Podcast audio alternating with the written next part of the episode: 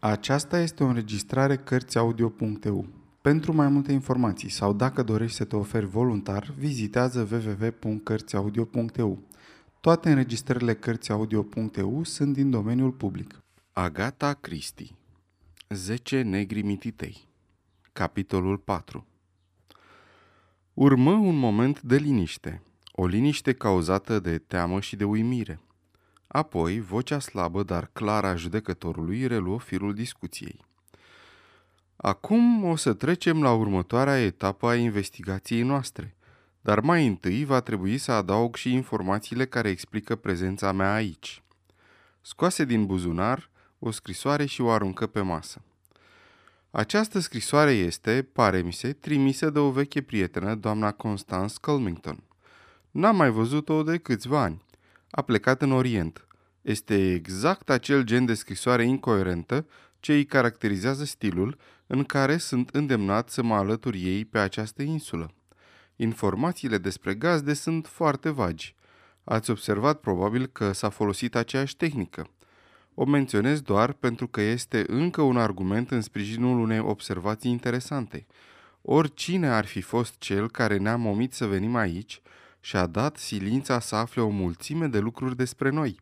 Acest individ, oricine ar fi el, știe de prietenia mea cu doamna Constans și îi cunoaște stilul epistolar. Știe ceva despre colegii doctorului Armstrong și care le este situația în momentul de față. Știe porecla prietenului domnului Marston și știe ce fel de telegrame trimite. Știe că domnișoara Brent a fost acum doi ani în vacanță și știe ce fel de oameni a întâlnit acolo. Știe de camarazii de arme ai generalului MacArthur. Vedeți? Continuă el după o scurtă pauză. Știe o mulțime de lucruri. Și din informațiile pe care le-a adunat despre noi, a formulat niște acuzații foarte precise. Imediat începu Babilonia. O grămadă de minciuni sfruntate, nenorocitul, izbucni generalul MacArthur. Nu e drept, e de-a dreptul mărșav, zise Vera cu respirația întretăiată. Rogers interveni cu vocea lui dogită. E o minciună, o minciună mărșavă. Nici unul dintre noi n-a făcut... Anthony Marston bombăni. Nu știu la ce făcea referire nenorocitul ăla.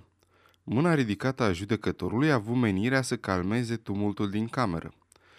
Le zise apoi, alegându-și cu grijă cuvintele. Vreau să vă spun următorul lucru.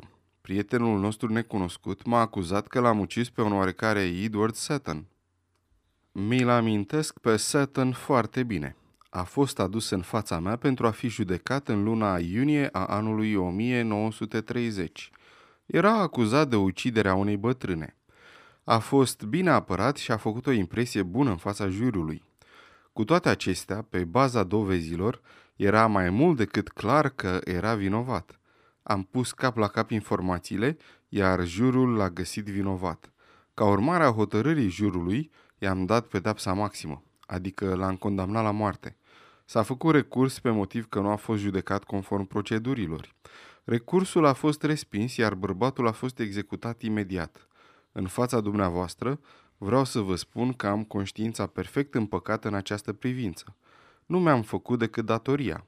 Am aplicat pedapsa cu moartea în cazul unui bărbat care a comis o crimă. Armstrong își amintea acum, cazul Seton. Verdictul îi luase pe toți prin surprindere. În timpul procesului se întâlnise într-o zi cu Matthews la restaurant. Matthews era foarte încrezător. N-am nicio îndoială în privința verdictului, va fi mai mult ca sigur achitat. Pentru că apoi s audă comentarii. Judecătorul era pornit împotriva lui. A reușit să-i convingă pe jurați că bărbatul era vinovat. Perfect legal totuși. Bătrânul Wargrave își cunoaște bine meseria. Este ca și cum ar fi avut de regla niște conturi cu acel individ. Toate aceste amintiri se perindară prin mintea doctorului Armstrong. Până să cântărească bine dacă se cuvenea să întrebe, zise pe neașteptate. Îl cunoșteați pe Seton? Vreau să spun, înainte de acest caz. Ochii de reptilă îi întâlniră pe cei ai lui Armstrong. Cu o voce clară și distinctă, judecătorul răspunse – nu îl știam pe Seton înainte de a prelua acest caz. Tipul ăsta minte, știu bine că minte, își zise Armstrong. 2. Vera Clayton vorbi cu o voce tremurată. Aș vrea să vă povestesc despre acel copil, Cyril Hamilton. Eram guvernanta lui. Nu avea voie să nuate prea departe. Într-o zi, profitând de un moment de neatenție din partea mea, a intrat în apă și a pornit în larg. Am înnotat după el, am ajuns prea târziu. A fost înfiorător, dar n-a fost vina mea. La anchetă, procurorul m-a absolvit de orice vină. Nici măcar mama lui nu m-a considerat vinovată. Și dacă ea nu m-a învinovățit, de ce ar trebui... Cine îndrăznește să mă acuze? Nu, nu e drept. Se opri plângând cu lacrimi mare. Generalul MacArthur o bătu ușor pe umăr și îi zise Liniștește-te, draga mea, bineînțeles că nu e adevărat. Tipul acela este nebun, nebun delegat. Are o idee fixă. Stătea în picioare țeapăn cu umerii drepți. Sigur că cel mai bine ar fi să nu luăm în seamă. Cu toate acestea, simt că trebuie să vă spun că nimic din ceea ce a zis despre tânărul acela, Arthur Richmond, nu este adevărat. Richmond era unul dintre subordonații mei. L-am trimis într-o misiune de recunoaștere. A fost ucis. Un lucru cât se poate de obișnuit în timpul războiului. Vreau să spun că sunt indignat din cauza clevetirii acelea despre soția mea. A fost cea mai bună soție din lume, o adevărată sfântă. Generalul MacArthur se așeză. Cu mâna tremurândă se trăgea de mustață. Depusese ceva efort să vorbească. Cu o privire amuzată, Lombard începu la rândul lui să vorbească. În legătură cu acei băștinași, ce e cu ei? întrebă Marston. Filip Lombard zâmbi. Povestea este cât se poate de adevărată. I-am părăsit pur și simplu, m-am lăsat dus de instinctul de conservare. Ne-am rătăcit prin pădure. Iar eu, împreună cu alți doi tovariși, am luat proviziile care ne rămăseseră și ne-am făcut nevăzuți. Generalul MacArthur întrebă cu o voce solemnă. Vrei să spui că ți-ai abandonat oamenii, că i-ai lăsat să moară de foame? Mi-e teamă că nu e o faptă demnă de un gentleman alb, de un puca sahib, însă instinctul de conservare era prima datorie a unui om, iar băștinașii nu se tem de moarte. Nu privesc moartea în felul în care o facem noi, europenii. Vera își descoperi fața și zise uitându-se fix la el. I-ai lăsat acolo pe toți în ghearele morții? Întocmai. I-am abandonat în ghearele morții, răspunse Lombard privind amuzant în ochii ei îngroziți. Anthony Marston rosti domol cu o voce ușor uimită. Știți, mă gândeam la John și Lucy Cumbers, cei doi copii peste care am dat cu mașina undeva pe lângă Cambridge. A fost un mare ghinion. Pentru ei sau pentru dumneata? întrebă acid judecătorul Wargrave. Ei bine, începu Anthony, eu mă gândeam că eu am avut ghinion, dar desigur, domnule, și pentru ei ghinionul a fost al naibii de mare. Bineînțeles că a fost doar un accident. S-au năpustit afară din casă. Am avut carnetul de conducere suspendat timp de un an de zile. Doamne, ce nenorocire! Doctorul Armstrong zise împăciuitor. Viteza asta blestemată nu e deloc bună. Tinerii ca tine sunt un adevărat pericol. Anthony ridică din numeri și spuse. Nu viteza e de vină. Drumurile englezești sunt într-o stare deplorabilă. Nu găsești un drum pe care să mergi ca lumea. Se uită în jur după paharul său, îl ridică de pe masă, se duse la celălalt capăt al mesei și își mai prepară un whisky cu gheață. Apoi le strigă peste umăr. În orice caz, nu a fost vina mea. A fost doar un accident. 3. Servitorul Rogers își mușca buzele și își frângea mâinile. Zise cu o voce joasă, plină de respect. Domnule, aș putea să vă spun ceva?" Dă-i drumul, Rogers?" îl întrebă Lombard. Rogers își drese glasul și își trecu încă o dată limba peste buzele uscate. Am fost menționați și noi, eu și doamna Rogers, și domnișoara Brady. Nu este nicio fărâmă de adevăr în ceea ce s-a spus. Eu și soția mea am fost alături de domnișoara Brady până în clipa morții ei. Avea o sănătate șubredă, chiar în momentul în care ne-a angajat. În noaptea aceea era furtună adică în noaptea în care starea ei s-a înrăutățit. Telefonul nu mai funcționa. N-am putut chema doctorul. M-am dus să-l chem, domnule. M-am dus pe jos. Însă doctorul a ajuns acolo prea târziu. Am făcut tot ce ne-a stat în putință, domnule. I-am fost servitor de votați. Oricine v-ar spune același lucru. Nu s-a plâns niciodată de noi, niciodată. Lombard se uită gânditor la fața schimonosită de durerea bărbatului, la buzele lui uscate, la privirea lui înfricoșată. Își aminti de momentul când Roger scăpase tava cu ceștile de cafea. Se gândi, însă nu spuse decât atât. Chiar așa? Însă Blor vorbi din nou, în felul lui ceremonios și intimidant. Cu toate acestea, v-ați ales cu ceva după moartea ei, zise el. Roger să-și veni în fire și răspunse țeapăn.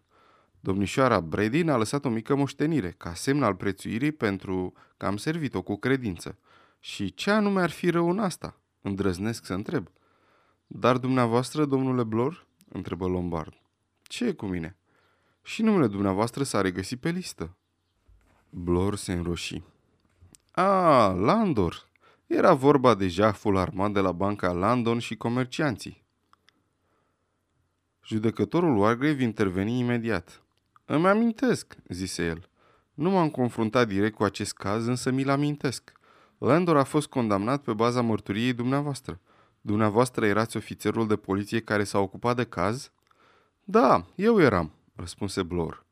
Landor a primit pedepsa cu muncă silnică pe viață, însă a murit în anul următor.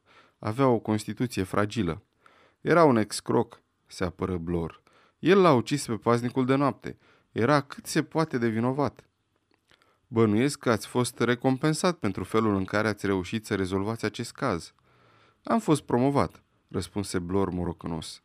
Nu mi-am făcut decât datoria, adăugă el cu un glas răgușit. Lombar râse, un râs sonor și neașteptat. Ce adunătură de oameni care nu și-au făcut de, decât datoria și s-au supus legii. În afară de mine, bineînțeles. Dar dumneavoastră, domnule doctor, ce aveți de spus în legătură cu neînsemnata dumneavoastră eroare medicală? E vorba de o operație ilegală, nu-i așa? Emily Brent se uită la el oripilată și se trase puțin în spate. Doctorul Armstrong, care nu se pierduse cu firea, scutură din cap bine dispus. Hm, nu înțeleg despre ce este vorba, zise el. Numele femeii nu mi-a spus nimic în momentul în care a fost rostit. Care era oare Cleese, Close? Chiar nu mi-amintesc să fi avut un pacient cu acest nume sau să fi avut vreo legătură cu cineva cu acest nume.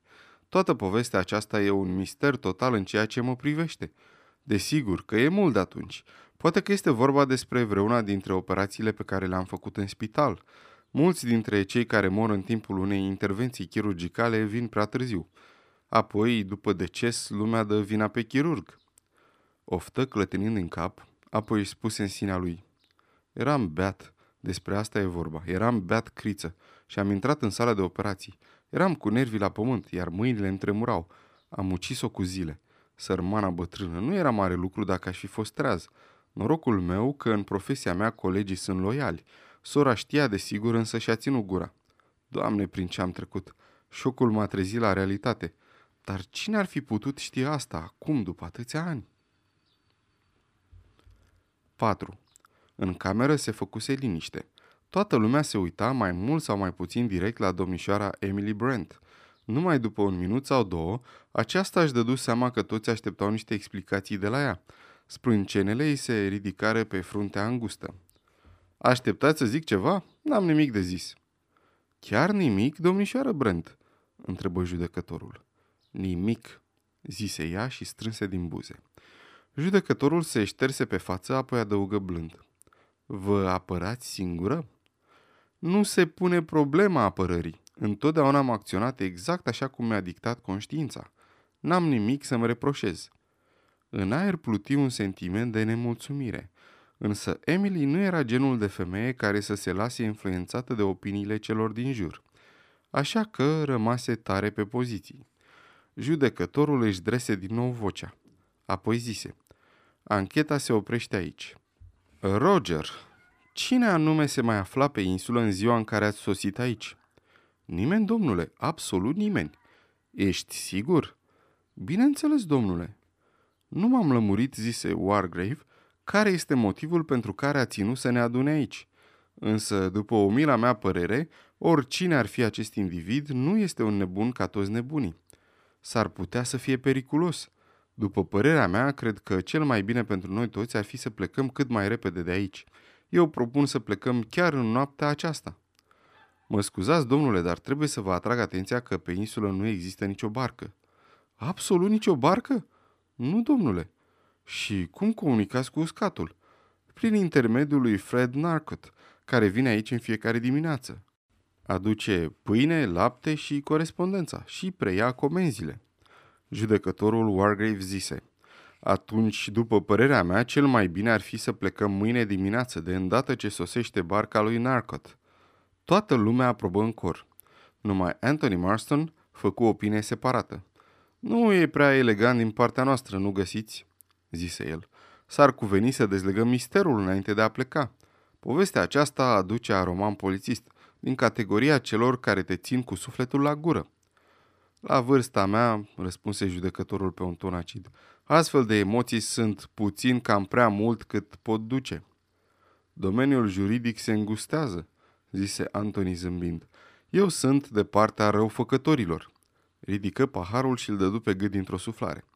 Probabil că un pic cam prea repede, pentru că se înnecă, se înnecă rău de tot. Fața îi se congestionă, se înroși. Se sufocă, se prăbuși de pe scaun, iar paharul îi căzut din mână. Sfârșitul capitolului 4